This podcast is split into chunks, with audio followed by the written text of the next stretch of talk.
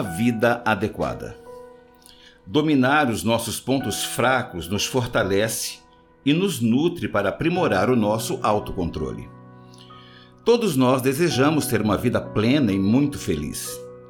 Todos nós temos a intenção de buscar situações, atividades e coisas que nos fazem bem. Creio que ninguém é um masoquista que luta para fazer mal a si mesmo. Contudo, nem sempre é o que ocorre devido à predominância da emoção sobre a razão.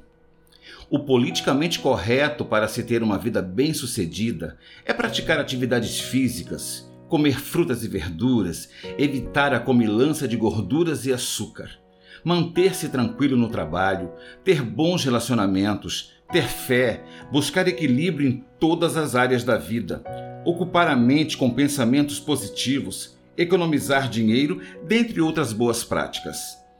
Infelizmente, nem sempre seguimos esses conselhos para sermos bem-sucedidos na vida, devido à interferência do aspecto emocional e principalmente do autocontrole. Quantas vezes fazemos promessa, planejamos, organizamos, investimos recursos e tempo para praticar uma atividade física, por exemplo, e sequer conseguimos concretizar a meta?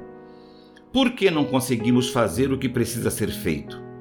Creio que boa parte dessa culpa seja pela falta ou deficiência do autocontrole. Acabamos por ceder a benefícios presentes e passageiros, sendo que se mantivéssemos o foco, receberíamos benefícios futuros muito maiores e melhores do que os do presente. Ao invés de ceder à tentação do consumo dos doces, acabamos não resistindo e pensamos de maneira descontrolada. Só pelo fato de nascer neste mundo, temos a tendência de permitir e aceitar as delícias da tentação.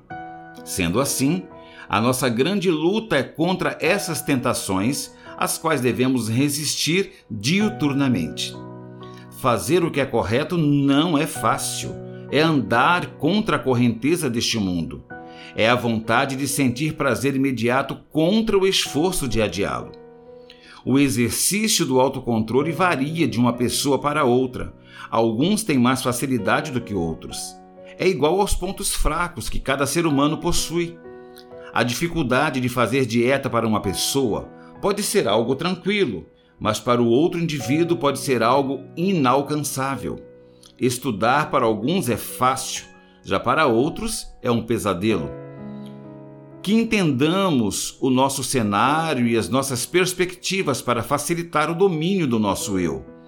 Conhecer os pontos fracos, buscar o histórico de promessas não cumpridas e saber que somos seres humanos tendentes a praticar o que é falho e errado pode nos ajudar a querer mudar e ser um agente realizador de metas.